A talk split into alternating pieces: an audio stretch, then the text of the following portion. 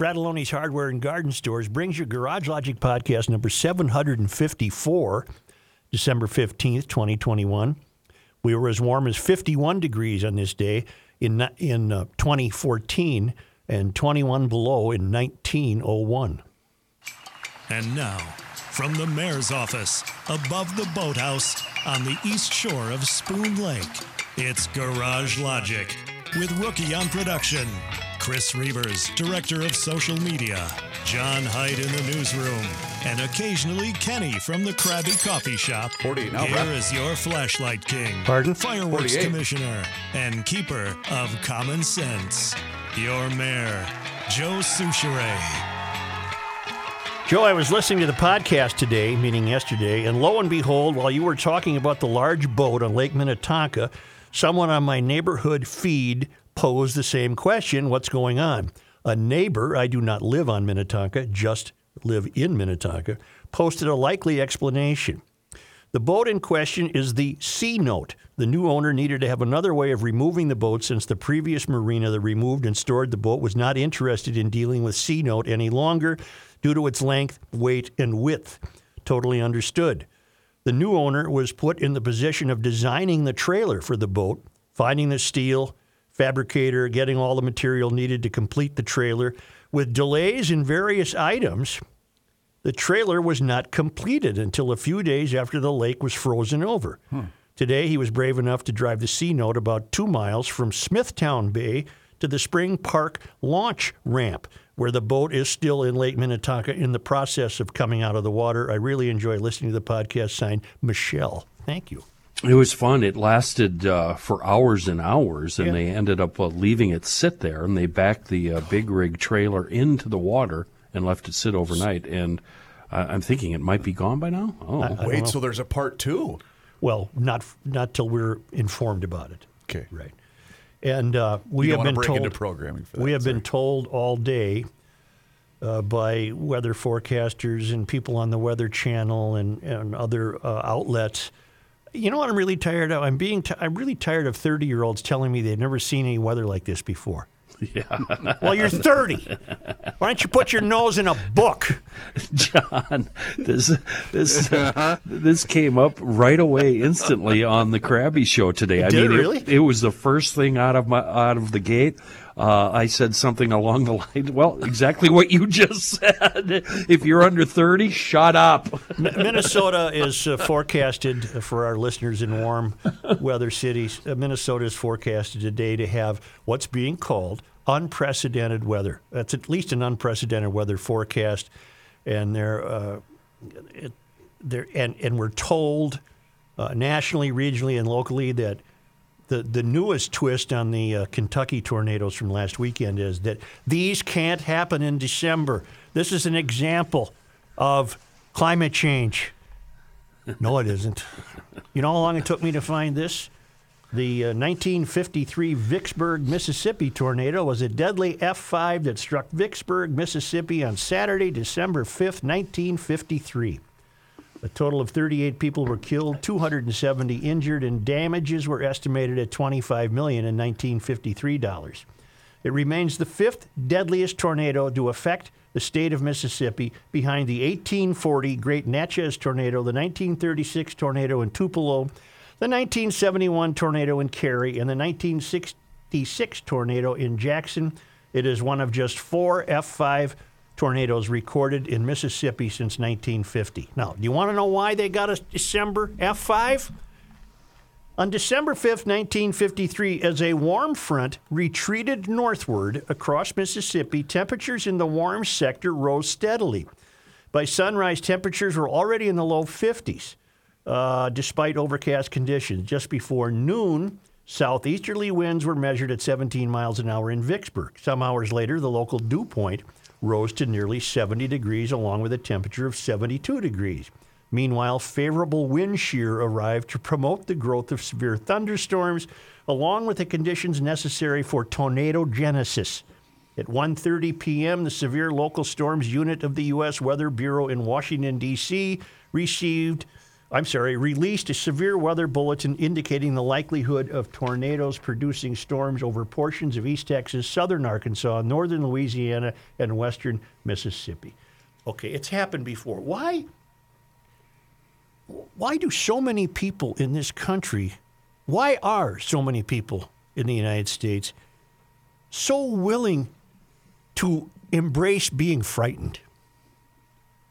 That's the next big thing I got to look at. I don't get that. Why are we? I'm not personally frightened of today's weather. I love nature. I love nature's events. I don't want anybody to get hurt. But to me, this is just merely an interesting, interesting twist thrown at us by nature. If in fact we get some significant storm out of this, that remains to be seen. Could it also extend to other forms? What do you mean? Well, uh, public health. Well, yeah, we're we're Of course, yeah. No, we've you're baiting us, Chris, because you know the answer to that. We've been talking about it for years. Right. Nobody wants to take any risks anymore. Right. I, I have to read, uh, give credit to uh, uh, Scott from Grand Rapids, Minnesota. Joe, I came up with a new phrase for you to use. Believe in historical data, not hysterical data. Thank you. I like There you that. go. Well, I just gave you some historical data. Yes, tornadoes in December are rare, but they have happened throughout history. I don't know why we're hectored why are so many people willing to to take today's local weather forecast and say, "See, that's climate change"? No, it isn't. No, it isn't. It's nature. But we're going to stop warm air from rising. Mm-hmm. Yeah. yeah. We can stop that. We get a big lid. Just give me some more money, and Yeah. we'll stop warm air from rising. Do you want me to give you my down home story about deer hunting and rising weather and rising uh, air? I'm sure hunters have many stories. Um, I received this from uh, meteorologist uh, Jonathan Yuhas from KSTP TV at 3:57 a.m. The first thing he and you received this also, John, and probably you too, uh, Chris. Uh, right away, first uh, first thing he says, headline: Historic storm coming through area tonight. And when I saw that, I got excited. Mm-hmm. Not scared, Right. not fearful. Me too. Excited. Yeah. You know, Again, I don't want any, I, I don't want anybody injured. no. I don't want anybody injured. I, you can but I love the vagaries of nature. I just Yes. love it. Yes. I love that snowstorm Friday night. It, it beat the half-ass piddling snow. If it's going to snow, snow. Bring it Let's on. have it. Let's go here. Do it. and don't use an electric snowblower. Right. But what about You know, we had eight storms uh, last year, which cost America well more than eight, eight than a billion dollars per storm. Come on, you it's can do it. It's far cheaper to recognize what's coming and cure the problem ahead of time. Right. You're going to cure, you're going to prevent warm air from rising. Mm-hmm. Mm-hmm. You're not God. Only God could prevent warm air from rising. by the way? And I don't think he's interested. no. He's got other problems.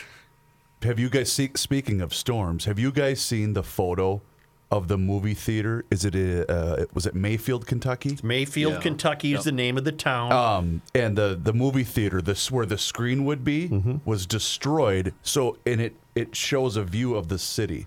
Yeah. It's haunting, but it's it's it's an amazing photo. It's yeah, it's cool, really cool. Now, Biden's going there today. Uh, in 1925, Calvin Coolidge was president. Do you think Coolidge traveled to the site of the tri state tornado, which resulted in 700 deaths? Taking him three days to get there. Right. And then said, Oh my word! This is a this is a we have to do something about We're this. doomed. This We're is doomed." we're doomed. Uh, Dwight Eisenhower was elected January 1953, so he was president obviously in December of 1953 when an F5 hit Vicksburg, Mississippi. You think Eisenhower went to the scene of that tornado and played it up for his political grandstanding? And five will get you 10. You all know that Biden will bring up climate change today in Kentucky. And if not, we'll be prompted to by these irresponsible reporters who don't put their nose in the book and don't go and look and find out that a tornado hit Vicksburg in December of 53. I have a question before John nails you on this. When was Eisenhower elected? January 53. 50 Well, he Oh, he was he was inaugurated. inaugurated. Inaugurated, I'm sorry, I'm sorry. Yeah. Elected Okay. uh, in the autumn. Okay. All right, we're good. Everything's Inaug- good. You, you said it right. Everything's good. Uh, A, I don't think presidents might have routinely gone to the sites of storms. It hadn't occurred to their handlers yet that this was good for ratings. right. Yeah. So Coolidge, I'm sure, didn't go to the tri-state breakout in 1925, and I don't think Dwight went to uh, Vicksburg in 1953. The only reference to Eisenhower and that tornado is he declared the area disaster area, but Mm-hmm. he did not stop there. He and say, did his job." the-" January Yeah, twentieth, exactly. nineteen fifty-three. I know that's when he was inaugurated. It's still the 20th, isn't Thanks, it? Chris. Just or Joe, Yep, Joe all we're doing is trying to stop the emails before they get written. That's all we're doing here. Yeah, John uh, John Mungy told me uh, he went to Best Buy in Maplewood last night, and a Maplewood officer was sitting in his squad car outside the door, and this John guy walked up to him and said, "Look, it, I'm thinking of maybe doing a smash and grab, but Oh, no. will you give me a uh, will you give me a head start? I got a fake knee, hip, and shoulder." So I asked him how much of a head start would he give me. He smiled and replied enough to make it interesting. We laughed and wished each other a Merry Christmas. Officer, I'm going to go in here. and If you see me struggling out with a big 25 or you know 55 inch TV screen, I'm going to be moving slowly. You know what? I bet that's the moment of levity that that cop needed that day. They do need levity. Yes, Yep. they do. I'm I'm very excited about today's show. Uh, I, I've developed a, th- uh, a thought on the Garage Logic Service Road of Life based on two things that I've encountered today. One is an email from a guy named Todd Fedora, who writes, uh, "I received this. Uh, what's today's date? January 15th. Excuse me, December fifteenth. December 15th. I'm catching up on your show from yesterday. So you wrote this yesterday, referring to Monday's show. I'm catching up on your show from yesterday. A little background. I was a Duluth City councilor from 2007 to 2011. Ran unsuccessfully late in 2003, learned the ins and outs, ran against the then incumbent in 2007, won, ran for re election in 2011, and lost by 12 votes. A perfect example of apathy in the seven districts I represented, there was slippage of 2,100 votes cast from the 2008 presidential election and 1,800 votes or non votes from the 2010 election when Representative Cravaack unseated longtime Representative Oberstar. I was okay with losing by 12 votes with the thought in my now feeble mind that if you're not willing to vote, I'm not that upset about not representing you. Duluth has definitely shifted left, though we don't have many tall buildings. The challenge with moderate or right tilting candidates is they don't have the support of liberal groups, AFSCME, teachers' unions, etc. They not only provide monetary support, but also the boots on the ground, knocking on doors and dropping campaign literature. I remember knocking on doors one October afternoon with my lovely wife and observing teams of two representing the other candidate, with computer tablets in hand swarming the neighborhoods. If you are not affiliated, affiliated with these groups, you are not an immediate competitive. You are at an immediate competitive disadvantage when you drop your $25 fee at the city clerk's office to run. Sure, monetary help is appreciated for lawn signs, literature, or mailers, but it pales in comparison to bona fide horsepower. Then, if you're fortunate to get elected as a moderate or right tilting, I was one of 42 of those individuals in Duluth, then you have to abandon all sensibility of common sense. Whether it's appointing citizens to city boards, approving utility and tax increases, or formulating policy on the topic du jour, there is little rational decision making contemplated. It's all about benefiting your favored groups, those who provided you support. Mm-hmm. I think the candidate profile that you're trying to encourage does not want to deal with this BS. Time, effort, money, and I think my colleagues or the younger set just don't want to deal with it. I get asked if I'm going to run again. My response is a sturdy no. I don't have the fire in my belly anymore. Best wishes to you and the crew, Todd Fedora. And he provided me his phone numbers up in Duluth, and I've called him, and he will be joining us. In, uh, Oh, he'll be good. joining us today, and I want him to join us based on a previous uh, a story I read on the uh, on the Channel Five news site uh, prior to reading Fedora's email, and then a beautiful lightning bolt, which shouldn't happen in December. You shouldn't No. get lightning in December, but a lightning bolt went off in my head. More than 300 Edina residents turned out for a community crime prevention meeting Tuesday night. Now, that might not sound like a lot, but I think that's a lot. Yeah, that's Oh, yeah. substantial. That's yeah, it is. They asked police to do all they could to arrest violent criminals and urge prosecutors in the Hennepin County Attorney's Office to seek the toughest possible prison or jail sentences. One woman who identified herself Jessie, this is the gal we featured, the gal in the T-shirt who described Right. her Yep. her beating outside the Lunds Yes. Byerly's. Yep. And uh, we now know her first name. We don't know her last name. And incidentally, uh, if any GLers are listening and they know this young gal, I'd dearly love to have her on the air too. Uh, one woman who identified herself as Jessie told the crowd she survived a violent attempted carjacking last Thursday in Edina at the Lunds and Byerly's grocery store at 50th in France and urged those in attendance to push for an end to the violent crime. Uh, the time for us to be ignored is over, and we have watched two years of an inflating crime rate go through the roof, said Jesse. We are being terrorized in our homes, in our cars, in our everyday lives. And what you see on my face is the least traumatizing thing of what's going on in my body. Minneapolis resident hmm. Julie Wicklund told those in attendance that she was the survivor of an armed home invasion with her 14 year old daughter not far from the border and city limits of Edina. And hmm. she asked for the support in seeking tougher sentences for violent offenders. We have to have attention placed on sentencing guidelines, and it just has to be addressed, said Wick- Wicklund. Assistant Hennepin County Attorney Tom Arneson said prosecutors seek the toughest sentences possible for juveniles. Still, those longer sentences are not always permissible in some cases because the state seeks rehabilitation of most juvenile offenders. That doesn't work. We have had 85 carjacking cases presented to our office so far this year, and I can tell you we have prosecuted about 85% of those cases, said Arneson. I would love to have that number be 100%, and then every case submitted to us was prosecuted. The meeting comes on a day when the Hennepin County Attorney's Office announced a new task force of attorneys to handle the surge in carjacking cases. All right.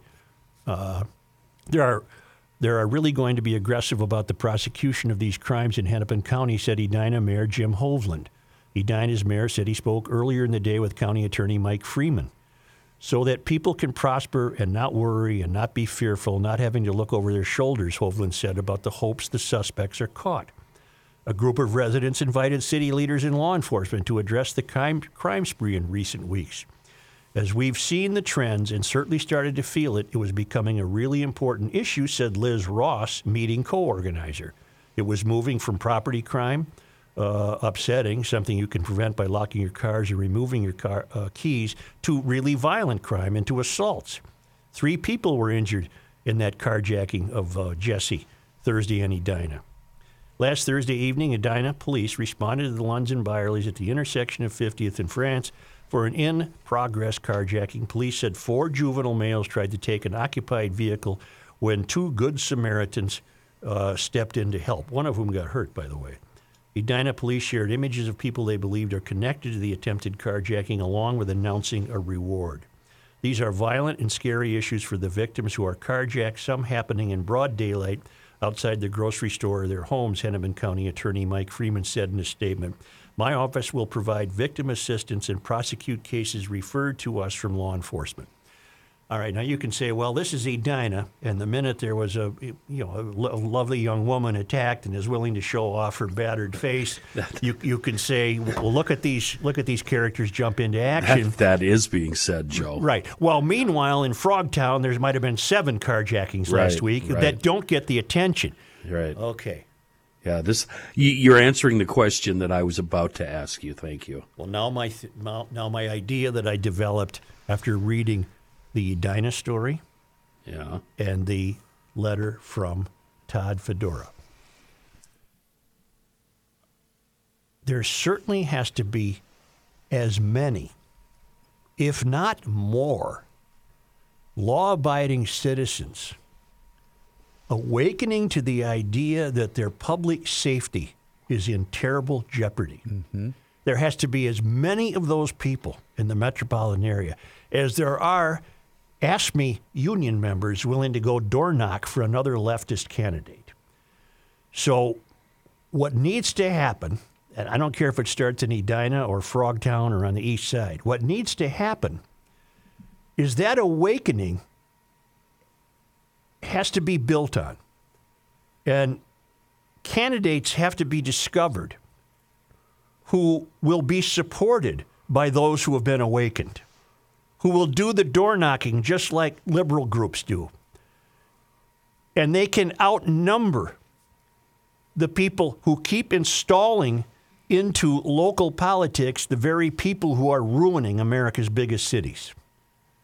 And I think uh, the, one of the reasons I want to talk to this Jesse woman is that maybe she's been so awakened she'd like to do something about this in terms of a leadership role.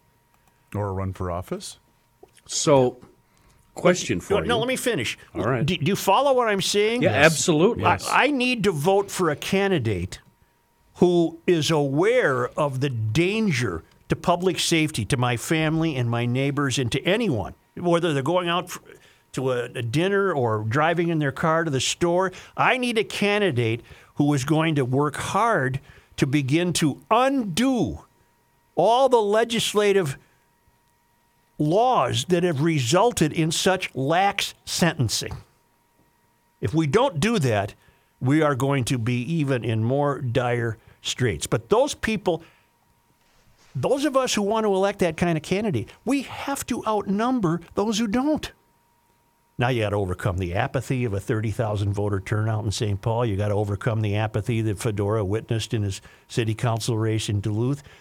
But if we don't overcome it, we're all in danger. Yes, Kenny. Do you care what political stripe this uh, potential No, candidate I absolutely wears? do not. I absolutely do not. Okay. Yeah. You know, do you guys also, when you're whether you're out in public or whatever, you, your heightened sense of awareness is probably very high, It had best be. So the other night, and I can't remember if I told you guys this, but when I took my son to the Wild game, uh, it was about six thirty, quarter to seven at night. We parked in the hospital ramp, walked three blocks to the XL.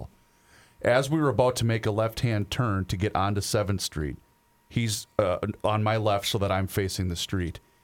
A guy, probably in his mid to late twenties, came sprinting around the corner, and my immediate reaction was to grab him and be ready to f- throw down Grab the kid or grab the, my son. Yeah. I mean that's that's where we're at. And of course he just he was probably running late or whatever. He there was no interaction, but that was my immediate reaction. I wouldn't have had that reaction 5 years ago. I'd say that's the proper reaction. Okay, back to Edina. Uh, they might start with this. Their uh, their House representative is uh, Heather Edelson, a DFLer. And, and for all I know, the residents of Edina are terribly satisfied with her work. But among the committees, their own House member is on is Public Safety and Criminal Justice Reform and Finance. So call her up, Edina residents. Does she share your concerns about these criminals who just have a revolving door back to the street? Your senator, Edina, is Melissa Lopez Franzen, who is a, an attorney and a small uh, business owner. Uh, and again, for all I know, uh, the uh, citizens of Edina are terribly satisfied with her representation. But those are your people, Heather Edelson and Melissa Lopez.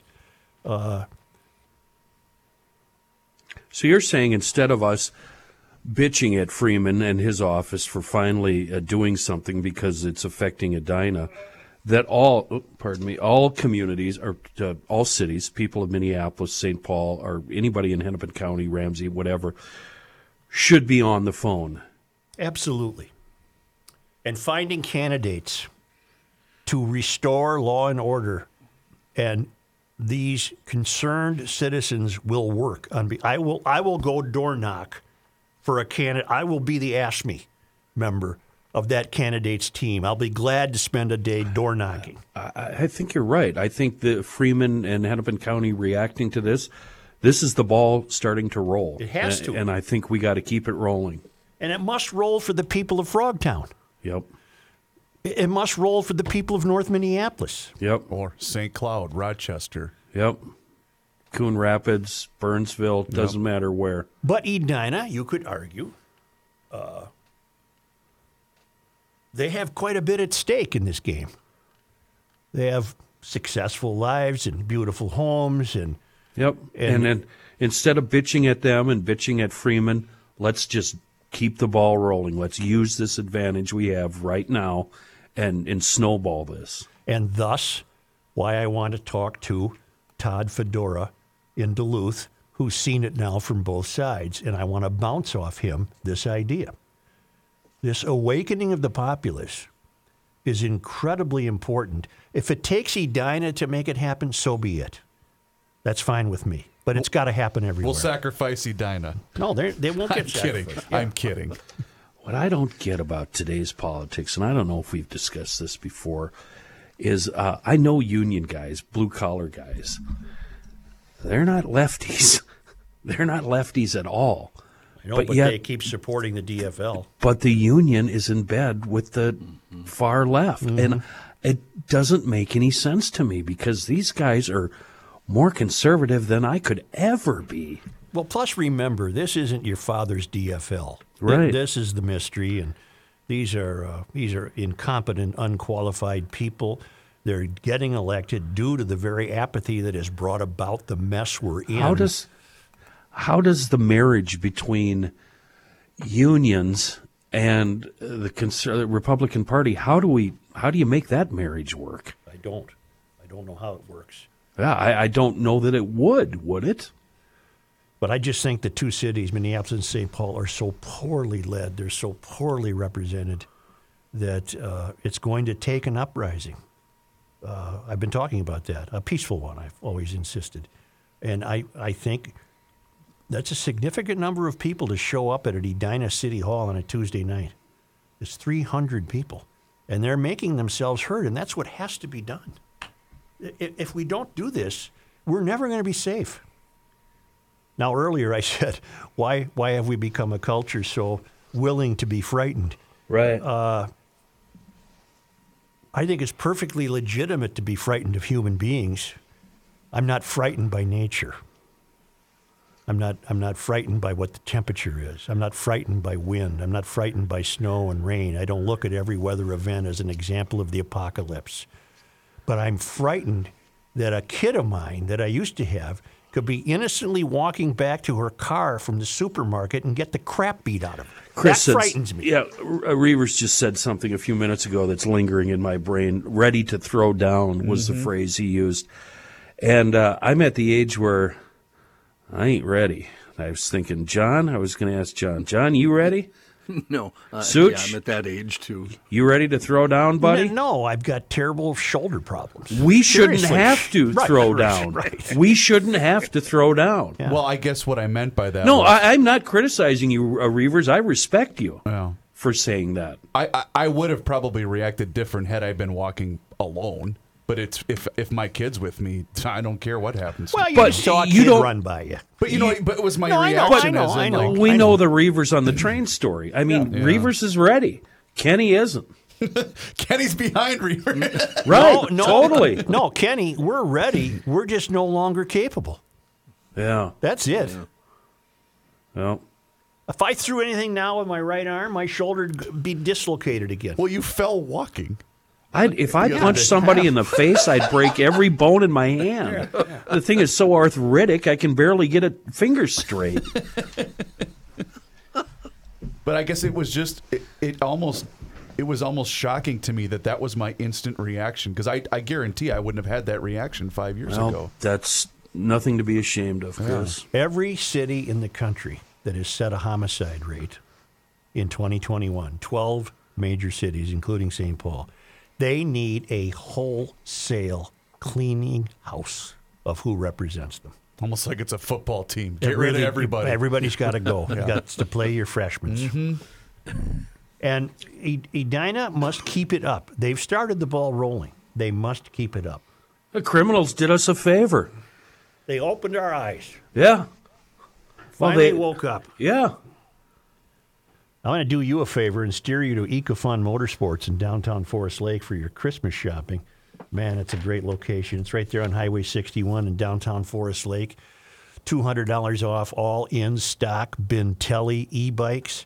$300 off all Yamaha electric bikes. Youth ATVs starting at $10.99. Come on. Bintelli scooters that turn every urban errand into an adventure. Your choice of three models for $12.99. You'll visit the gas station about once every two weeks. All Yamaha clothing 10% off and full snowmobile servicing if you uh, need to get your ride ready to go this winter. And yeah, they're still accepting winter storage units, so you could ask Tim or, or his daughter, know, I want to buy an electric bike. Will you guys keep it for me till spring? They probably will.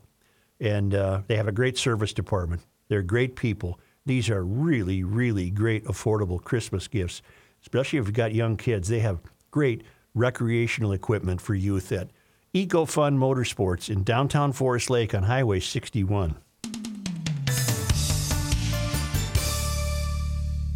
Hey, GLers, it's Reavers here with a couple of questions for you. Are you noticing a decrease in the following? Maybe strength, endurance, enjoyment of life, libido, or maybe it's just a lack of energy? Are you tired of feeling exhausted even after you eat dinner? I've got an answer for you. You need to call my friends at Everest Men's Health. From signs of low testosterone to other deficiencies, they examine every single area important to a man's overall health. And that allows them to develop an easy to follow plan that will ensure your success. It does not matter where you fall on the spectrum of men's health. The time is right now to come into Everest Men's Health and take the first steps toward realizing your best health possible. The great thing about Everest is their medical specialists look at the entire picture and they figure out what is causing these changes to you. They start with a full medical evaluation to check testosterone levels, important vitamin levels, blood levels, and overall body composition. And once they identify the deficiencies, such as low T or vitamin deficiencies, they create a personalized lifestyle program that can include testosterone testosterone replacement, medication management, vitamin and natural supplementation, and exercise prescription and nutritional guidance. Trust me, Everest is fantastic and they provide a comfortable environment that is not intimidating like other medical clinics. They specialize in men's health and they can be your doctor for all your health needs and they will refer you to a specialist if needed. It's a wonderful environment and fantastic people. Go online right now to everestmenshealth.com and you can call today to schedule your $50 testosterone test at any one of their three locations in Woodbury, Plymouth, and now in Eagan. And please let them know that you heard about them on the Garage Logic podcast.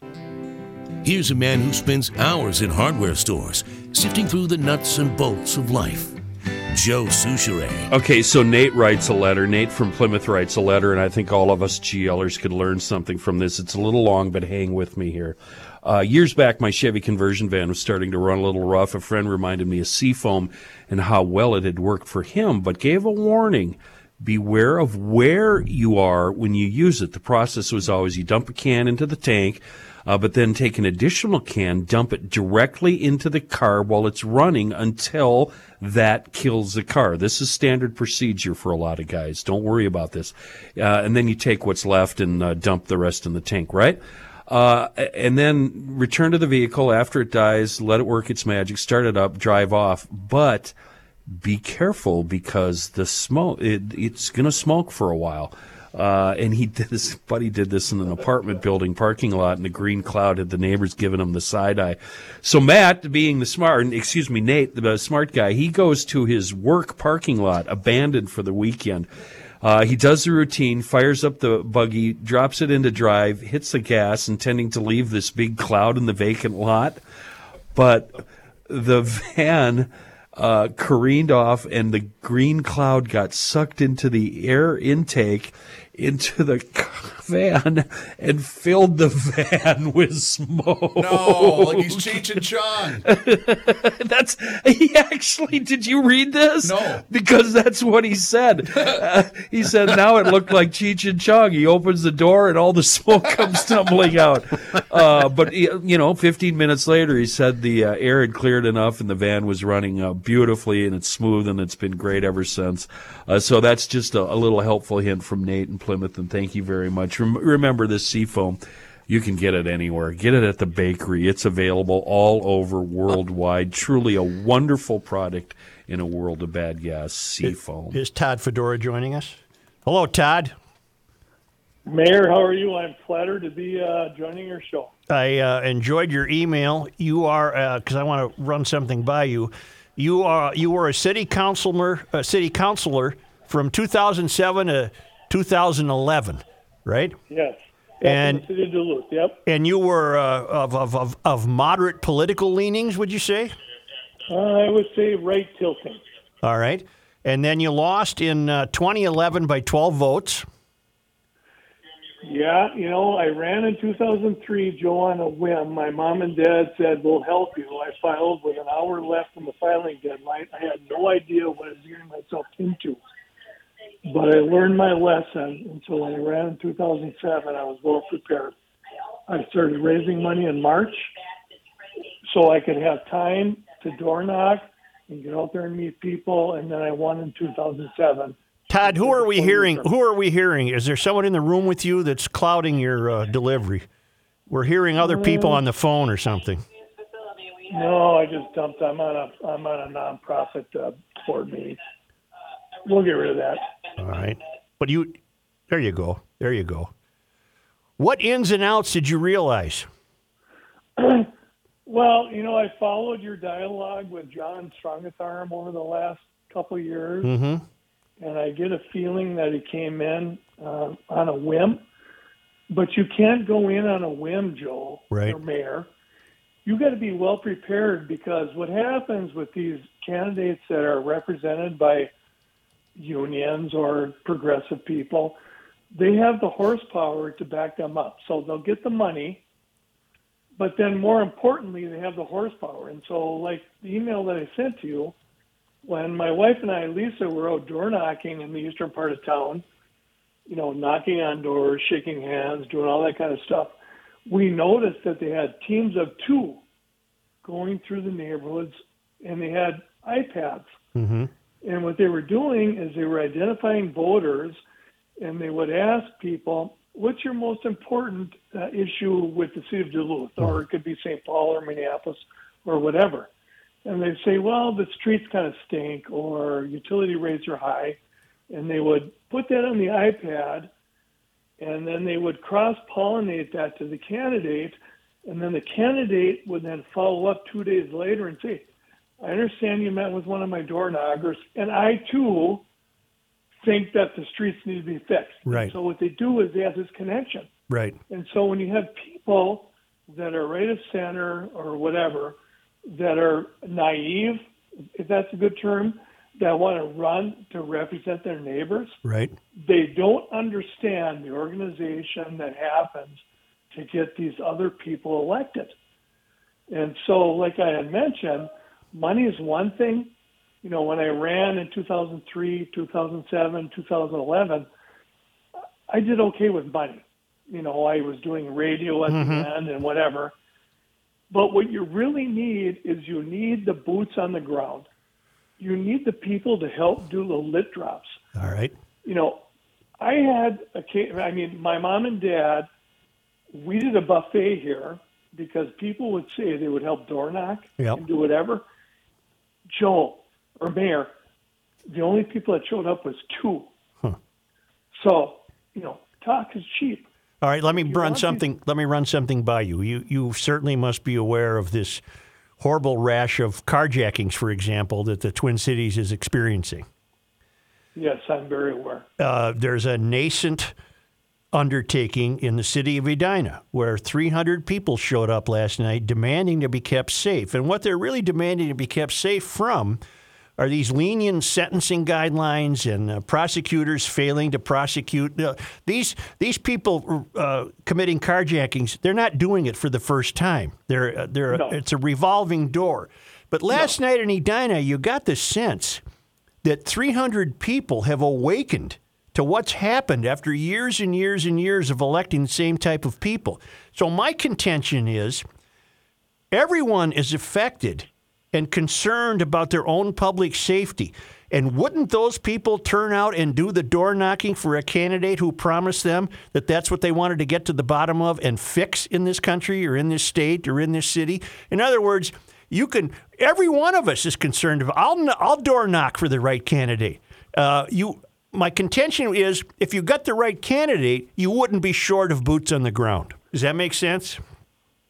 It makes sense, Joel, but when it comes to boots on the ground, the people got to do. I mean, when you send out an email or a phone call on a Saturday morning when you're doing door knocking, mm-hmm. you know, whether it's the Vikings or the Gophers or whoever playing football, they kind of disappear. Mm-hmm. Again, again, talk is cheap. And the stuff that's going on in the Twin Cities resonates here in northern Minnesota. Mm-hmm. I mean, when you've got carjackings up here or down there, uh, it, it it hesitates people to go down to the Twin Cities. What we need to do is we need to support our law enforcement officers and make sure we get that taken care of. We need to get the right people elected to make sure that we're putting the budget priorities in the right spot. And right now it's not in the right spot. And I know that you and Kenny uh, and Rookie and, and everybody else knows that. But you've got to go out and vote. Right. You know, like the email I said, I mean, I won in 2007. And then in, you know, 2010, 2012, I looked at the precincts. There was a huge slippage in those local elections where people simply didn't vote, mm-hmm. like they didn't care. Mm-hmm. And like I said, if, if you don't care, then I'm not that disappointed about losing by 12 votes. When during your time on the council, were you the only right tilting member of the council? There was three of nine of us, Okay. um, and so we were out. We were outnumbered a bunch of times. I mean, we did create a coalition on certain stuff. Like Duluth was the first city to to ban synthetic marijuana, but when it came to you know endorsing whatever the topic du jour was, uh, we were obviously on the wrong side. Uh, but I mean, yeah, and if you're a Republican in Duluth, you're in a minority. And frankly, you know, the way Duluth is districted, you know, we've got five districts. Uh, the Eastern District is the one that I used to represent. Uh, used to be the most conservative district. It's now probably the most liberal. Really? What ha- what happened?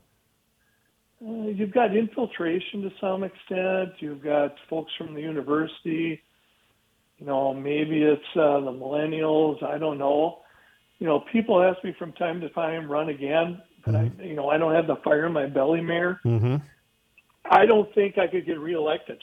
You know, as much money as you could throw at it, I don't think I get reelected because you just don't have that support.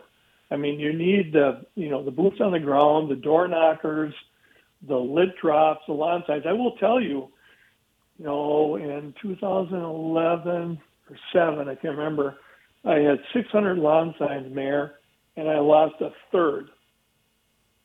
A 3rd mm-hmm. never to be seen, never to be seen again because they just disappear. Because you've got people pulling them and Wow. you know, throwing them in the woods or whatever. Jeez. And at seven, eight bucks a piece, you know, that gets expensive. Prior to your first attempt in 2003, what were you doing for a living? You know, I've been in banking for 34 years. Uh, you know, lived in Duluth my entire life. You know, my my genesis to get involved in politics was when uh, they were trying to get the the golf course uh, built on Spirit Mountain. Right. There was an attorney that was uh, representing the developer. Uh, the attorney, who was a very good friend of mine, and who's uh, liberal, he's left. You know, some could say very left. Went up and talked in front of the council about, you know, the economic uh, benefits of developing a golf course or whatever.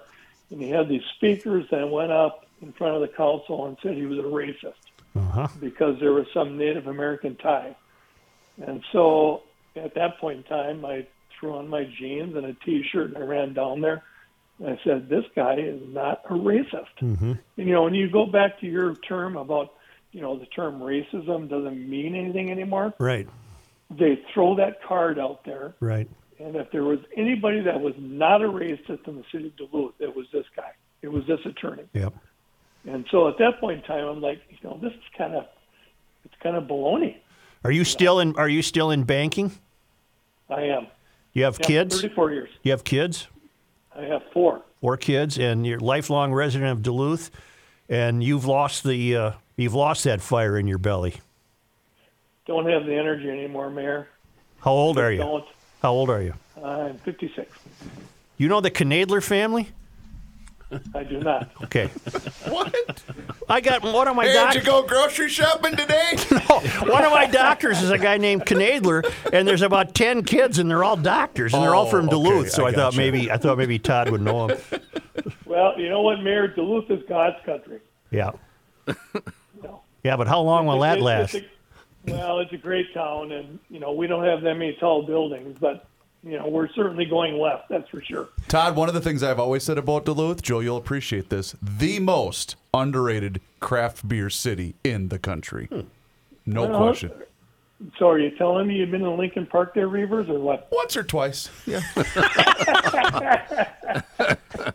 So you don't believe enough people concerned about public safety could be gathered together to work for a candidate the way leftist candidates have their boots on the ground. You don't you don't believe that could happen because I, I believe that could happen as people continue to awaken uh, to the circumstances of their lives right now.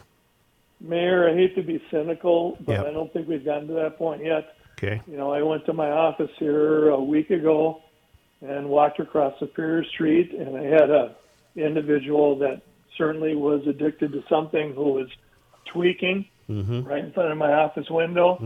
Uh, there is a lot of problems in this society, whether it's substance abuse, uh, homelessness, or whatever. And uh, you talk about the shootings and the murders in this in this country, and how they're run by Democratic mayors. These law enforcement officers are they have their hands tied. Um, I think they need to be more proactive. Mm-hmm. I think we need to fund them more. And I, I'm not running for office. Don't give me, you know. Yeah, but I'm that's what we need. That's who we need to run for office. That's who we yeah, need. But but you got you, you you need to you need to provide a path to success for these people or or some sort of you know therapy or whatever. Right. Because what's happening now in downtown Duluth is it's it's it's not dying, but it's tarnished. Right. It's tarnished. Well, that's And happening what's- here. That's what's yeah. That's I, I was going to say that's what's happening in downtown Minneapolis and St. Paul. You know, I talked to a colleague here a couple of weeks ago who said downtown Minneapolis was like a ghost town. Mm-hmm. Now, pandemic or crime or what have you, you know. But from my standpoint, as an outstate resident, I re- like to refer myself as Greater Minnesota Right. it's going to take. I'm I'm a bit hesitant to go down to Metro Mm-hmm. because of the carjackings and all this other stuff that's going on. I mean, you know, my kids are in lacrosse and soccer, and you know, my daughter is an English teacher in Faribault. You go through the metro area, Mayor, and you're you're kind of on edge. And I don't know if that's media or not, but that's a that's a perspective that you have. Mm-hmm. Well, it sounds like Duluth is uh, uh, is the the worst uh, for you uh, not being on the council, but I can understand that you're you're at a point where you're enjoying your life and you're tired of the BS. Yeah, you know, I uh, just kind of lay low and be quiet and uh, see articles in the newspaper and uh, shake my head and go, well, you know, it's the bed that we've made. Right. You know, you elect these people that have very little experience in looking at budgets Right. or asking critical questions. Or, I mean, I've gotten into a few ru- rhubarbs over the years Mm-hmm. about asking questions, you know, and I've been intimidated, which doesn't work for me. Um, and you just you you, you kind of figure this all out in your system, you know. Right. Kenny, you got something for Todd?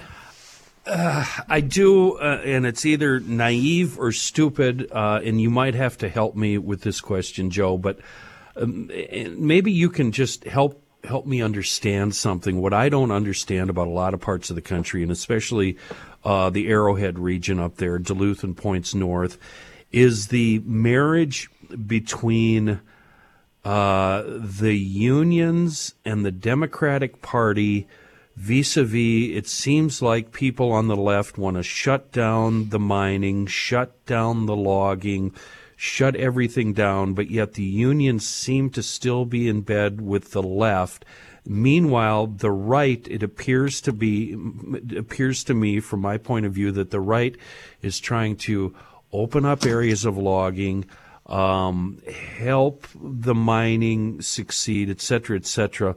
And that whole thing, the juxtaposition there really confuses me. Can you enlighten me at all on what's going on and what needs to change?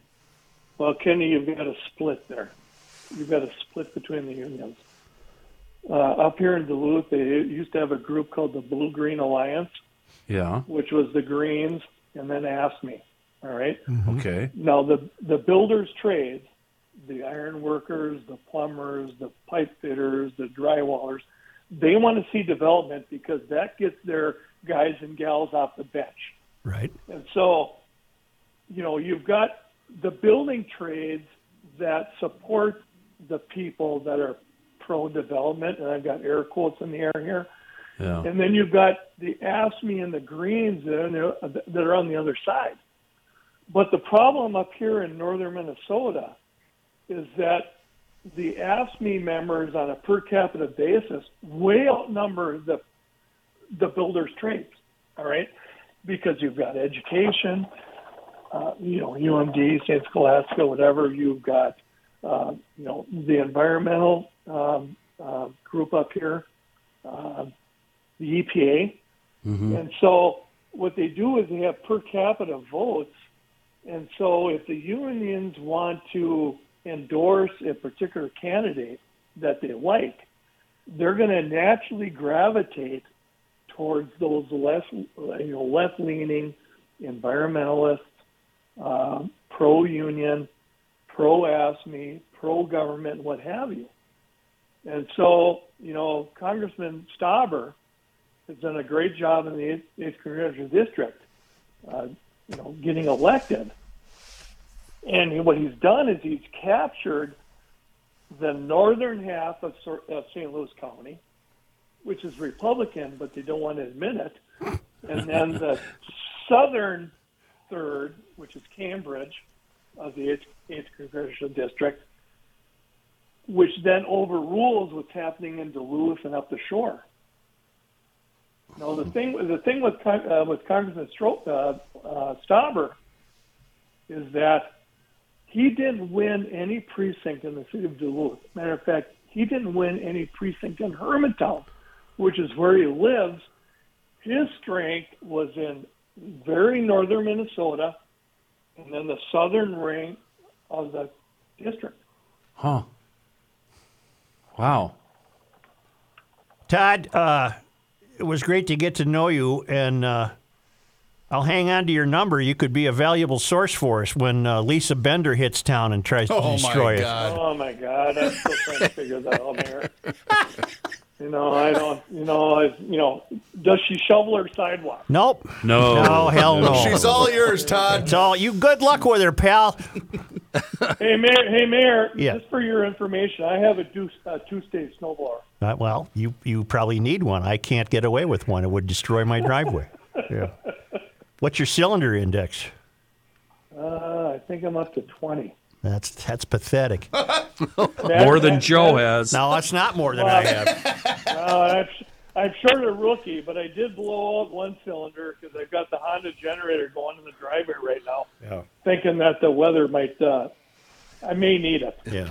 Todd, thank you very much for your time. We'll let you get back to your meeting there. Thank you. I appreciate thank it very Mayor. much. Thank- thank- thanks, guys. Love your show. All right. Thank you very much. Yeah. Thank you. Yeah. Bye. He's too qualified. That's why he can't run for Way office. too damn qualified. I need to stick to my specialty fart jokes, uh, No, I thought your question was a good question. underpants area jokes. And I, uh, I'm going to remain optimistic. I'm going to remain optimistic that so many of us are going to awaken to the results of these leftist policies for the last 25 years. That they're going to realize that they've placed their own lives in danger, and that needs to change. If, like, like I said earlier, if it starts in Edina, so be it. It has to change everywhere. It has to change everywhere. I just I, I keep wondering about my former neighbors who voted for Ilhan Omar, and then she s- has said what she has said about the police. A- a- And then these former neighbors that voted for her are beat up and carjacked and robbed and chased and followed and punched in the face and all of that. How are you living with yourself? Mm-hmm. You know? Mm-hmm. It's a great question. One way you can live with yourself is just to eat better. You know, eat a lot of meat from There you go. Grundhofer's. Yeah. Huh? Grundhofer's old Ah, my car meats. might get stolen, but I got brats. Listen, you're going up north. Maybe you have a cabin up north and you go up on weekends. Do you know how long it would take you to get to Grundhofer's? You swing off Interstate 35 on Highway 97. What is it, Kenny? 20 seconds? You're Yeah, right there. about, You're yeah. right there at the new Grundhofer's Forest Lake store. So you load up, you get up to the uh, retreat, and man, are you going to enjoy your cooking experiences up there because Grundhofer's has the meatloafs you can take with you, and the brats, and the steaks, and the burgers, and the ham, and the the uh, all the sticks, different kinds of sticks. You can gnaw on those all the way up there. That store is really, really handy to Interstate 35, right on Highway 97. Just go east a couple blocks, and there it is. And the original location, of course, is uh, just north of Hugo on Highway 61. Uh, to our great disappointment, Johnny Height was there the other day and did not take any of us into consideration, but got the grand tour of the expanded facilities from Spencer himself. It's really a, a really a fun stop. We can't recommend it highly enough. It's Grundhofer's Old Fashioned Meats. Hey, GLers, if you're looking to improve the water quality in your home, then trust my friends at Hofferman Water. They are your local independent water treatment dealer, and they've been serving Minnesotans for nearly 50 years, and they understand the unique problems that Minnesota water brings. They are also an independent and authorized Kinetico dealer, so whether you're looking to soften, filter, or you just want your water to taste better, they will help make your water worry free. I'm a prime example. I went with the Kinetico system a couple of years ago. I have the S650 system inside my home. It made an absolute world of difference. It improved everything. Your your your dishes, your your laundry, your showers, everything inside your home gets better with Kinetico and my friends at Hofferman Water. If you already have a water treatment system in your home, well they can help you with service and repairs. They specialize in Kinetico products but service many other major brands too. They can also help with salt delivery, filter changes, parts repairs and more. Give them a shout today. You can call them at 612-895-2440 for a free water analysis and estimate or just check them out online at hoffermanwater.com and please let them know that Garage Logic sent you. This guy wears many hats, just not indoors. Joe Soucheray.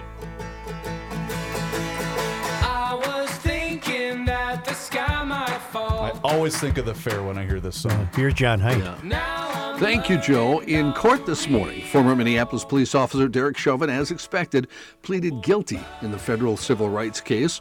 The federal charges included two counts alleging that Chauvin deprived George Floyd of his rights by kneeling on his neck as he was handcuffed and not resisting, and then failing to provide medical care.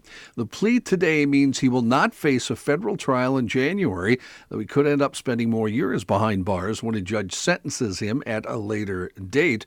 The judge questioned Chauvin after the signing. The judge said if Chauvin didn't sign the plea agreement, he could have possibly faced life in prison if convicted. Part of the deal, a plea deal, consisted of prosecutors asking the judge for a sentence of 240 to 300 months in prison. In Minnesota, defendants with good behavior serve two thirds of their sentence in prison and the remaining one third on supervised release, also known as parole. Under that formula, Chauvin is expected to serve 15 years in prison on the state charges and seven and a half years on parole. Under sentencing guidelines, he could get a federal penalty ranging from 27 years to more than 33 years in prison, with credit for taking the responsibility. That, according to a professor at the University of St. Thomas School of Law, Mark Osler. As part of the plea deal, Chauvin also pleaded guilty to violating the rights of a then 14 year old boy during a 2017 arrest in which he held the boy by the throat, hit him in the head with a flashlight, and held his knee on the boy's neck and upper back while he was prone, handcuffed, and not resisting at the time. Do you guys recall the fairly cryptic comment from Chauvin upon his conviction? Yeah. That he said, I have some things I want to say, but I can't now. Yes. Do we ever know what that is? Is- Has that ever been made known? No. Might and and nothing. We thought today we might have heard it, right? And and he said nothing basically today, Maybe he'll say it upon his sentencing. perhaps. I don't know. I don't know. Yeah. Pequot Lakes Public Schools canceled classes Monday due to an incident with a knife on campus last week and subsequent safety threats. Video posted to social media shows what police say is a student keying a Pequot Lakes High School principal's car with a knife on school grounds. The student was caught, but then potential threats started circulating on social media. Together, Pequot Lakes Police, the school district, and the Bureau of Criminal Apprehension worked over the weekend, interviewing more than 30 students and determined there was no credible threat. However, Chief Klang said they have attained search warrants. Will be looking deeper into cell phone records and accounts. He said that could take a few weeks. Uh, they did identify also the student uh, who did key the car, or I guess you'd call it knife the car. Yeah. So uh, nothing uh, on what his punishment will be. The Anoka Hennepin School District sent a message to families, announce, uh, families announcing a plan to shift from using county level data to school level data about COVID 19. That means the mitigation strategies and decision making will only be based on COVID 19 numbers within the district. That change in strategy is based on the availability of COVID vaccines for ages 5 to 11. The new guidelines are set to begin January 18th.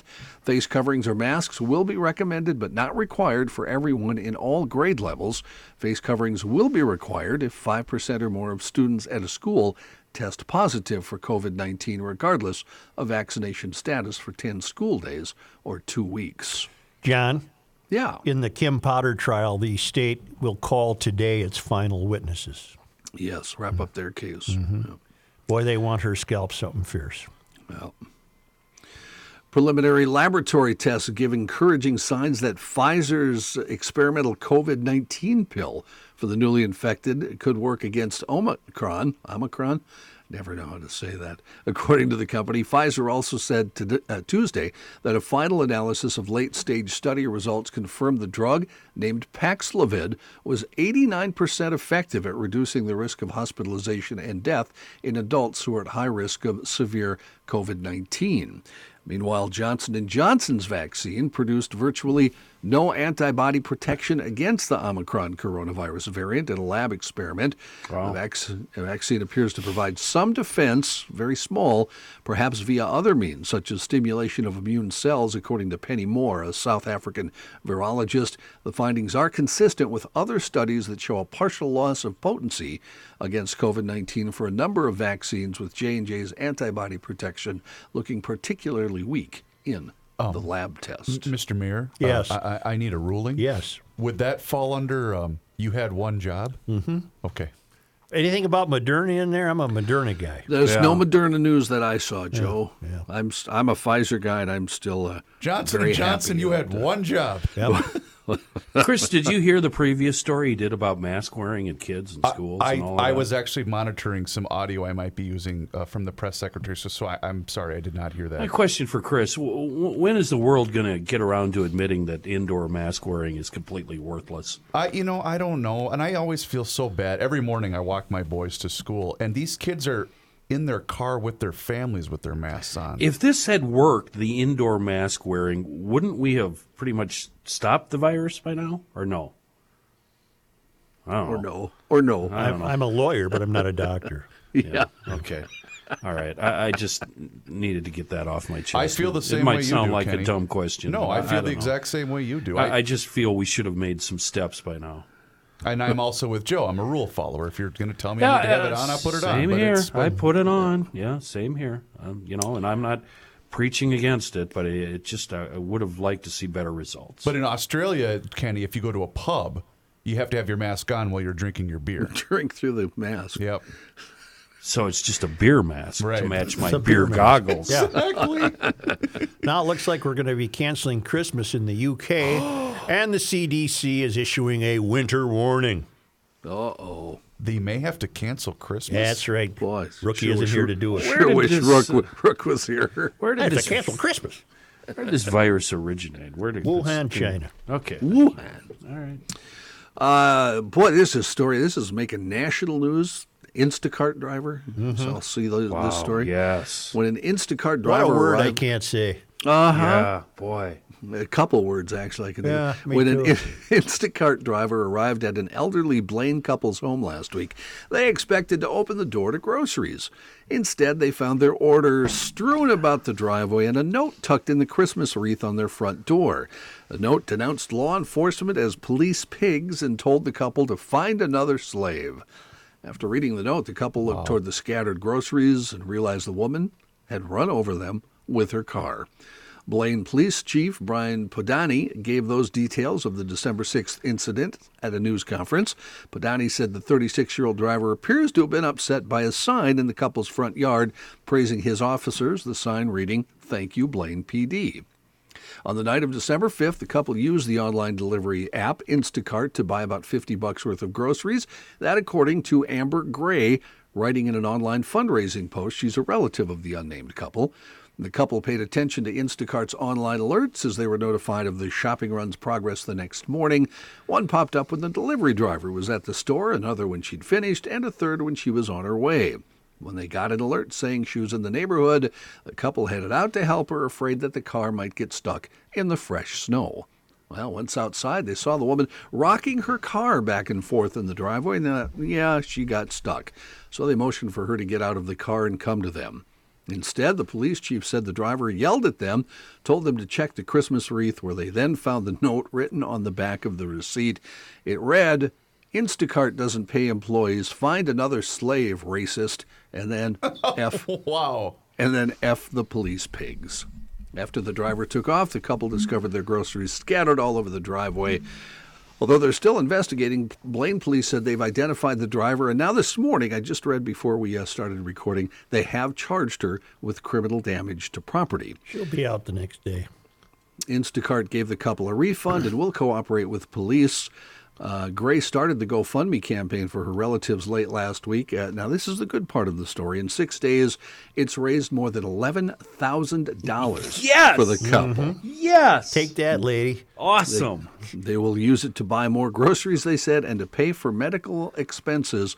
Uh, when Amber Gray set up the GoFundMe campaign, her goal $500, and it raised $11,000. That stupid half wit. Who is she going to call when a group of five kids walk up to her and beat the living hell out of her mm-hmm. and take her car? Mm-hmm. Who is she going to mm-hmm. call? She going to call Joe Ghostbusters. Biden? She got Huh? call Ghostbusters. Yeah. Moron. Americans slowed their spending from October to November, but still continued to shop ahead of the critical holiday season, brushing off rising prices and shortages. Retail sales rose a modest seasonally adjusted 0.3% in November, compared with the previous month when sales jumped 1.8%, according to the U.S. Commerce Department. It was a little weaker than most economists had, expect, uh, economists had expected. Yet early holiday shopping, they said, may have pushed holiday shopping traditionally done in November up a month to October with news of shortages and supply chain issues consistently in headlines. Uh, I don't know if you guys saw this, um, but you know the White House had their daily press briefing, and uh, the White House press secretary uh, Jen Psaki was asked about rising uh, meat prices. All and- right. and here was her response. I think that the president thinks the way people uh, across the country, American families, uh, digest inflation is by price increases. And if you look at industry to industry, it's a little different. So, for example, the president, the secretary of agriculture have both spoken to what we've seen as the greed of meat conglomerates. That is an area when where people go to the grocery store and they're trying to buy a pound of meat, two pounds of meat, ten pounds of meat. Um, it is the prices are higher. That is, in his view, uh, and the view of our Secretary of Agriculture, because of you could call it corporate greed. Sure, you could call it uh, jacking up prices uh, uh, it, during a pandemic. Uh, there are other areas where we've seen increases Oh, blow it uh, out because your- of supply chain issues, and we're seeing those increases around the world as it relates to gas prices, uh, Kamala. oil supply, and things Oh, along yeah. those lines. So I would say there's some areas uh, where we have seen uh, corporations uh, benefit, profit from the pandemic. Uh, Oh, and, turn this uh, and certainly blathering the idiot president off. With that component. The nonsense sh- that she's spewing. That's Kamala like. I'm trying to find it desperately. that the nonsense she's spewing makes no more sense than that poor girl who we vowed never to play her sound, the right, such as right. girl. It, it makes US the Americans have it makes the same amount of sense. A- and, you know what? I can tag Ellison on this too. This is this. We have the same problem right here in the state where Ellison goes after the egg producers Mm-hmm. because the demand in eggs went up. There was a shortage of production. Prices went up he immediately uh, chased down the egg producers and, and, about whom he knows nothing, nothing at all, nothing. Kenny, I think it's perfectly. I need it. I need here. comma Kamala to explain it to me. Thank you. Well, let's start with this. Okay. Uh, prices have gone up. Yep. Yeah. Okay. okay. Yep. And home run. Families and individuals sure are dealing with the realities of of that bread costs more, the gas costs more, Yes, they do. Yep. and we have to understand what that means. Uh, what does that mean? That's about the cost of living going oh. up. Oh. Wow. Wow. Really? Second in line. This used to be one hell of a country. That is your second in line. It Just just, once, used to be uh, one hell of a country. Just once on my resume, I wish I could have put head of meat conglomerate. Right. you greedy bastard. Your, your, your business Meat card. Mafia. You meat monster. Your business card would have been a giant meatloaf. Meat conglomerates. Wow. Uh, D.C. Attorney What does General Spencer think when he hears BS like that? God almighty. D.C. Attorney General Karl Racine announcing yesterday his office is suing the Proud Boys and Oath Keepers over the January 6th attack at the U.S. Capitol. Using a law that had been used to go after the Ku Klux Klan, the civil lawsuit will try to obtain financial release, uh, relief from the groups. The lawsuit also marks the first level uh, s- lawsuit by a government agency to seek penalties for the attack on Congress. The Civil War era law was recently used for the first time in modern history in that civil lawsuit, which won $26 million in comp- compensatory and punitive damages from white supremacists and neo Nazis who helped organize the Unite the Right rally back in Charlottesville, Virginia in August of 2017. See, I meant to mention that Todd Fedora uh, texted me a photograph of one of his yard signs. Oh. Vote Fedora City Council's got a little red fedora on the sign, it's kind of a clever sign, and it's riddled with uh, either bullet holes or pellet gun holes. You're kidding No, me. there, there it is right there. Show- Wow. Show, it to the guys. There, there you go. Yeah. The left, they're so kind and gentle. Oh, they're aren't they? very tolerant. And this very is in tolerant. bleeping Duluth. Well, that's from what, what? When's the last time you ran? That's got to be from about 14? five years ago. Six years ago. The New York's top ethics panel yesterday ordered uh, ex Governor Andrew Cuomo to pay the state $5.1 million for those book profits he made on the backs of taxpayers amid the worst of the COVID 19 pandemic. The resolution was approved by the Joint Commission on Public Ethics in a 12 to 1 vote. Uh, the only person siding with him was uh, somebody that he had appointed. It was rescinded approval after concluding that Cuomo violated pledges not to use state resources or government staffers to get the book ready. He has to pay the money to the state by next month. Uh oh. Hmm. Maybe he can work out a payment Oh, plan the way I have with the IRS and just make a monthly payment. A man was killed after investigators say he was crushed by the very car from which he was trying to cut a catalytic converter. It happened in North Carolina in Monroe, in the driveway of a home. Union County Sheriff's deputies were called out to the home at about 5:45 in the evening after the homeowner found the body of a man under his Toyota Prius. Detectives said the man appeared to be in the middle of cutting off the exhaust pipe to get to the catalytic converter when the jack must have slipped, bringing the car down on the man, killing him. The owner of the Prius was not at home at the time.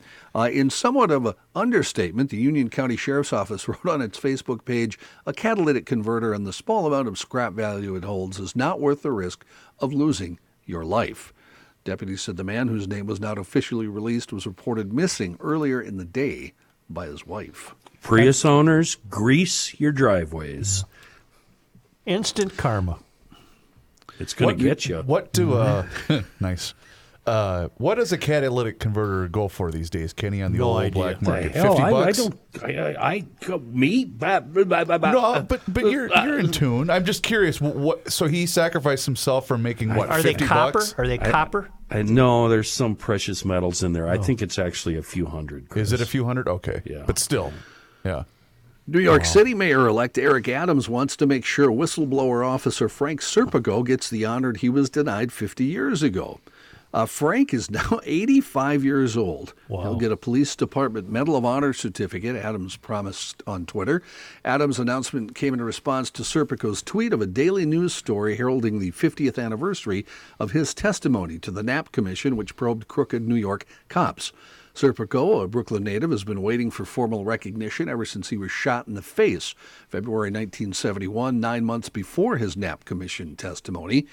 In the tweet, Serpico told 5,000 Twitter followers that the article in the paper neglected to mention he's been waiting 50 years for his Medal of Honor. He got the medal originally, but it was just handed out to him over a countertop. No ceremony. Adams responded to Serpico's tweet within hours, promising the NYPD will fix the oversight. Serpico was shot just below the eye after he forced open the door of a drug house on Driggs Avenue in Williamsburg, Brooklyn. He returned fire and wounded the gunman. He's always maintained that the cops with him never made an officer down. 1013 call, the reason being, of course, uh, he had uh, told on some cops, shall we say, some crooked cops. His story made famous by the 1973 film Serpico, with Al Pacino ta- uh, playing the title You, character. you said something there that alarmed me. You made reference to the amount of followers, so I just looked him up on Twitter. He has 5,872 followers. How the hell can some loudmouth, moron traffic reporter have as many followers as he does, and God knows why, and somebody like Frank Serpico only has 5,872? Well. What the hell is wrong with Twitter? Frank doesn't have a, a, a daily podcast. Uh, Uh, These, and these black market uh, catalytic converter prices are all over the map, from a hundred bucks to two grand. if you're following me on Twitter, unfollow me right now and follow Frank Follow Serpico. Frank Serpico. Done. You Thank you. Doesn't it make you feel old though that Frank's 85? Yikes. Religious affiliation in the United States has continued to fall during the pandemic, according to a new survey from the Pew Research Center. Percentage of Americans who identify as Christians now stands at 63%, down from 65% in 2019 and from 78% in 2007. Meanwhile, 29% of Americans now identify as having no religion, up from 26% in 2019 and 16% in 2007. A lot of places of worship closed during the pandemic, some voluntarily, others as a result of social distancing rules, and in person church attendance is down 30 to 50 percent uh, from when the pandemic first started. A lot of Americans moved to worshiping online. Previous Pew survey in January found that a third of Americans said their faith had grown stronger during the pandemic, the highest share of any developed country. But overall, religious engagement trended downward at roughly the same rate as before the pandemic, according to this new Pew survey. wonder what uh, politics has to do with that. Oh, good point. Because Joe and I were actually talking about this before the show on Monday. That uh, I went to the cheating mass. I went Saturday afternoon, and there there wasn't thirty people inside that church. We were a little short at four thirty. yeah, Yep. I love this Boy, story. i- if there's, I I don't know two guys who need churching more than you two. Right. Churchin. Well, you I just was use there. church as a verb. You should have probably uh, lingered over for the second show, uh, the second showing. Second just to be showing. sure. Yeah, just get a couple of doses. Well, there. when I step in, can I always kind of look like, okay, I'm not going to get struck. You're right. I'm good. Gee Let the family get in first, then I'll You go in too. last. Got to have an escape route. Yeah, you Joe, do. I know you're writing checks to uh, redeem yourself. Uh, Reavers, uh, what are you doing, Joe's brother? covering for me too. oh, okay, that's nice of him. Wow. Uh, I love this story. A man robbed a bank in Delaware and then tried to deposit the cash No. into his own account No. at the same bank the same using bank. using the ATM outside, according to the Delaware State Police. Yeah, I got to move some money around. Yeah, I'm going to need all that. State Police arrested Mick Roberts Williams. That's quite the name, Mick Roberts. That's kind of cool. Yeah, fourteen dollars, sir. I'm gonna need all I'm that. going to need all that. They arrested him Saturday after they say he robbed the Wells Fargo on the Old Capitol Trail at the Price's Corner Shopping Center in Wilmington, Delaware. The 44-year-old man handed a teller a note saying he was robbing the bank at 11:20 a.m. The 25-year-old woman then handed over an undisclosed amount of cash. Williams left the bank. State police say the suspect fled the bank on foot. Once outside, stopped at the bank's ATM and made a deposit. wow. Oh, I can't the- believe that didn't work. Oh, the man then ran behind the shopping center on foot, but by that time, state troopers were there. They caught up to him and arrested him. He was charged with second degree robbery and sent to the county jail on $6,000 cash bond. This is going to seem very stupid, but I didn't know you could deposit cash into an ATM. Have you guys ever done that? I don't have an ATM uh, card. I don't Yeah, deal with I ATMs. guess I guess you can do that. Um, I, I, I I've not myself. Yeah, I haven't either. Uh, sometimes we mention the fact that we've lost a large portion of the brave men and women who fought in World War II. so let's celebrate a fella who's still with us. Okay. His name is Lenny Landau. He's from New Jersey. He was born back in the uh, 1920s and he's still kicking. He feels great, he told PIX 11 News on his 101st birthday. He said, Life can be beautiful. Take it one day at a time. Landau says he exercises every day in his New Jersey home and even works at a container company because, quote, work keeps you young. He told PIX 11 News reporter Marvin Scott that he hasn't been sick since he served in World War II, and believe it or not, he credits a flu shot that he received way back when to his continued health. Other factors, though, he says, have helped, including his wife. Uh, his wife, Sadell, is 25 years younger than he is. There's the answer. He said being married to someone 25 years younger helps. He says, I'm a happy man. No, Landau celebrated the big day with friends and family. He said, living as long as he has is a feat. He gave the channel his secrets to staying young and living long. He said, quote, I have a young wife, I have young friends, and I have a motto that says you should do a good, anonymous deed every day of your life. And at that container company where he's slowing down the line, they probably can't wait till he retires. God, oh oh God, Willie showed up again. Damn it! the belt slows down. Everybody, slow down.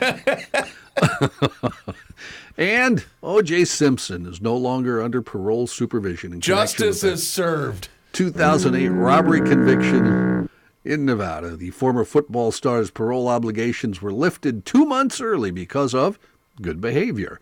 As of December 1st, the 74 year old Simpson was granted his full freedom after four years of supervised release.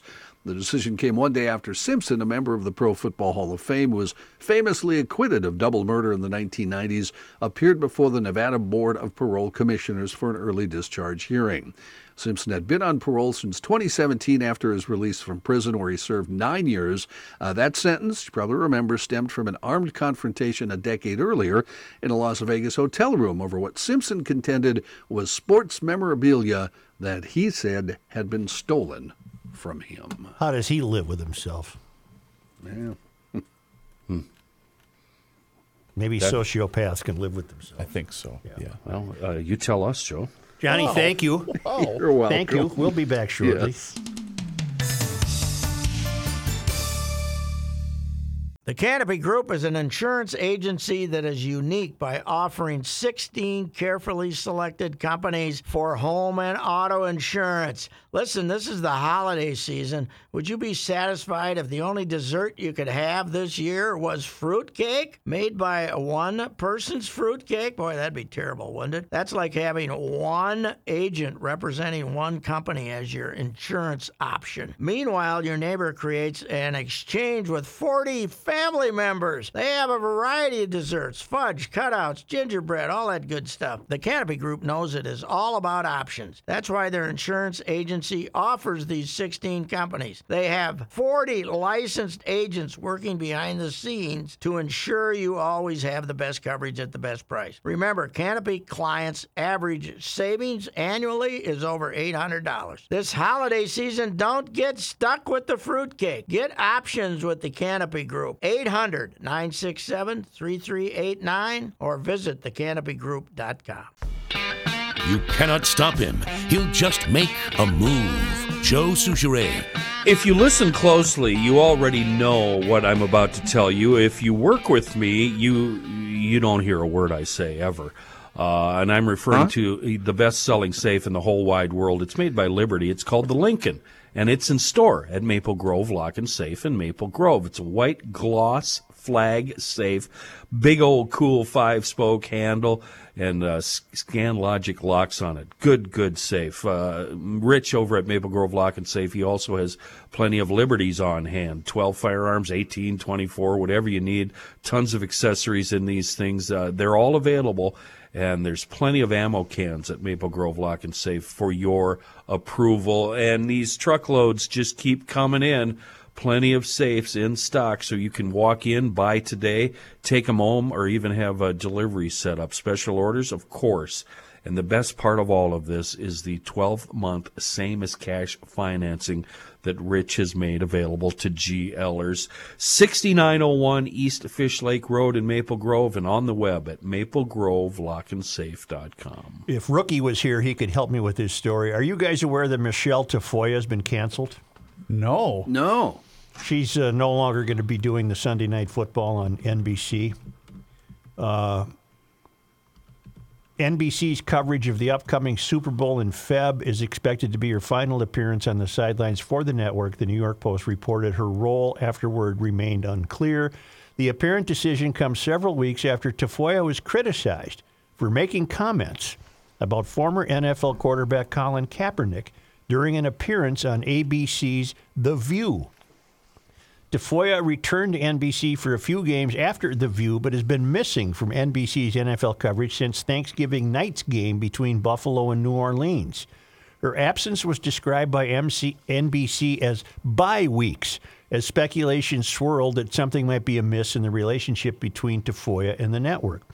Do, do you guys, uh, Reavers, do you know a sports analyst, analyst named Bill Simmons? Sure, yeah. What is what's his claim to fame? Well, he was a big, big shot at ESPN, then went off on his own for the Ringer. Is that right, Johnny? I think so, yeah. Yeah.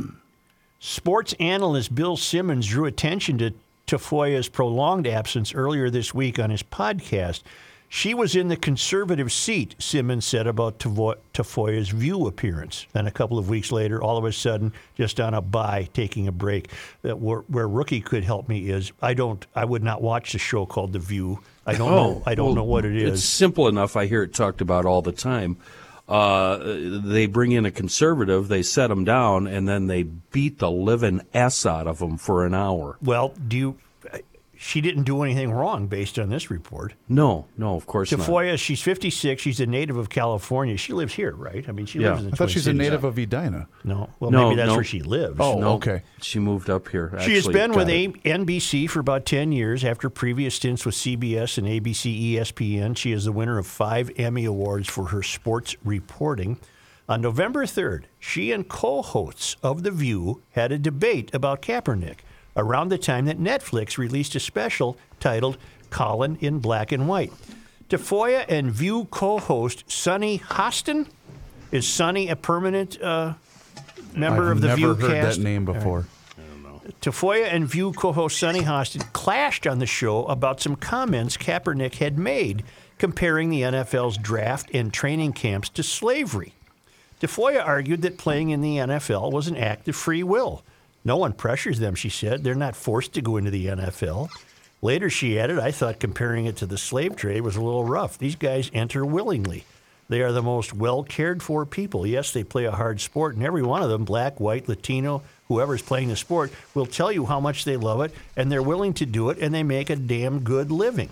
Mm-hmm. Hostin countered that most NFL owners were are white men, and most players are black. That comparison that he makes to slave owners and slaves is not sort of totally unreasonable or out of bounds, she said, meaning Hostin. Uh, I guess Okay. she asserted that she, I don't know who she is here. Is she Tafoya or Hostin? She asserted that it was the league. Hostin. Hostin. She asserted that it was the league's white owners who were preventing Kaepernick from continuing his NFL career after That's the 2016 100% season. not true. No, I know. When he launched pregame kneeling protests of racial injustice during the playing of the national anthem after the 2016 season, Kaepernick uh, exercised an opt out clause in his contract with the 49ers and became a free agent. No team signed him. Uh, Kaepernick and former teammate Eric Reid later reached settlement agreements with the league. Uh, uh, Hostin also argued that Kaepernick lost everything by taking a stand on a cause that he believed in, but Tafoya countered by Uh, we don't know that. Tafoya countered by noting that Kaepernick had actually gained a lot since leaving the NFL, including the Netflix special and a lucrative deal with sports apparel company Nike. Yep. Kathryn Tappen is said to be a top candidate to replace Tafoya as the sideline reporter on Sunday Night Football, the New York Post reported. NBC has not commented on Tafoya's role, and Tafoya could not be reached for comment. Isn't that something? She, she got canceled for saying something entirely reasonable. She's one of the most amazing, hardworking broadcasters this country has ever seen. She is a hell of a hard worker and really good at her job. I can't They and just, they, fan- they just canceled her. she's a fantastic person. I know her personally, and I worked with her, and uh, I, I I just don't have enough good things to say about Michelle. She's amazing. And by the way, there a couple of things need to be pointed out by what the the, the, the person from the View said. First of all, teams have reached out to Colin Kaepernick, and he refused. There's G- GMs on record saying that they asked him to come in for a workout, and he refused because this is his industry now is playing this card. And by the way, Yeah. part of his settlement with the NFL, oh by the way, is if he does get a job, which he's too old now to, to, to and he's been out of the league for so long, he wouldn't get one now. But part of his settlement was if he were to sign with a team, he has to pay that money back Right, to the league. And I bet it was a handsome sum. Oh, and Yeah, these are just was- mi- minuscule little facts that people neglect to mention, by the way.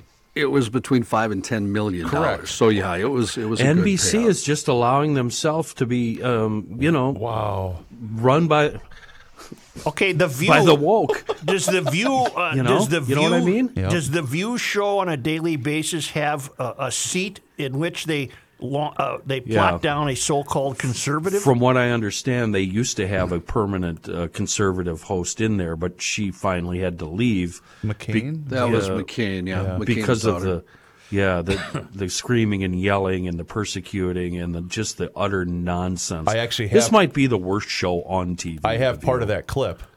It's uh, right here, I believe. Yeah, here we go.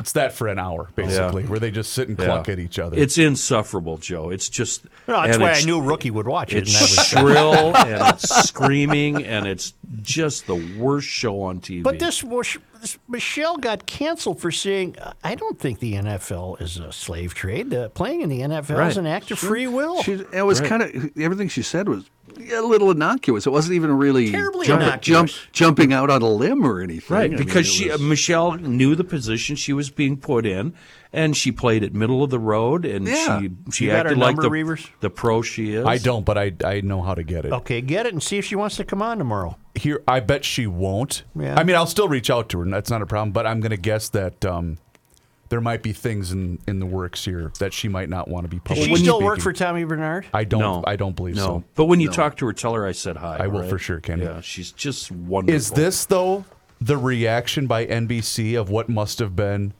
corporate sponsorship pressure?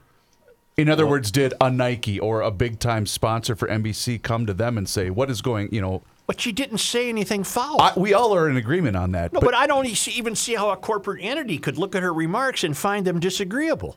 They were what- innocuous, as John says. They were not. They were mean. They were benign. What could be the possible explanation? Because these people are idiots. Okay. I like that Yeah, explanation. they're idiots. Uh, only. Only. only? Well, make a note to yourself. I don't trust that you'll try to call Michelle. Oh, I'm going to text Tony right now. All right. And I'm not going to listen to this day in history. Yes, you are. Oh, Tony, There Yeah. might be a quiz. can we get something from him? Why not? I mean, I mean, I'm here every day. yeah. Oh, yeah, we should change that. Let's let's It- get it- something. Oh, that's It right. is. let's It get is. something from Tony. I thought they had a whole new deal going of stuff, audio things. You guys, we are still recording the show. I know. We're know. one day What? closer. Blah, blah, blah. Only because they come to us all the way from Marloth Park in Mpumalanga, South Africa, from the traveling Lymans. It was on this day in 1856 that a lyceum is organized in St. Paul. Boys, do you know what a lyceum is? no idea.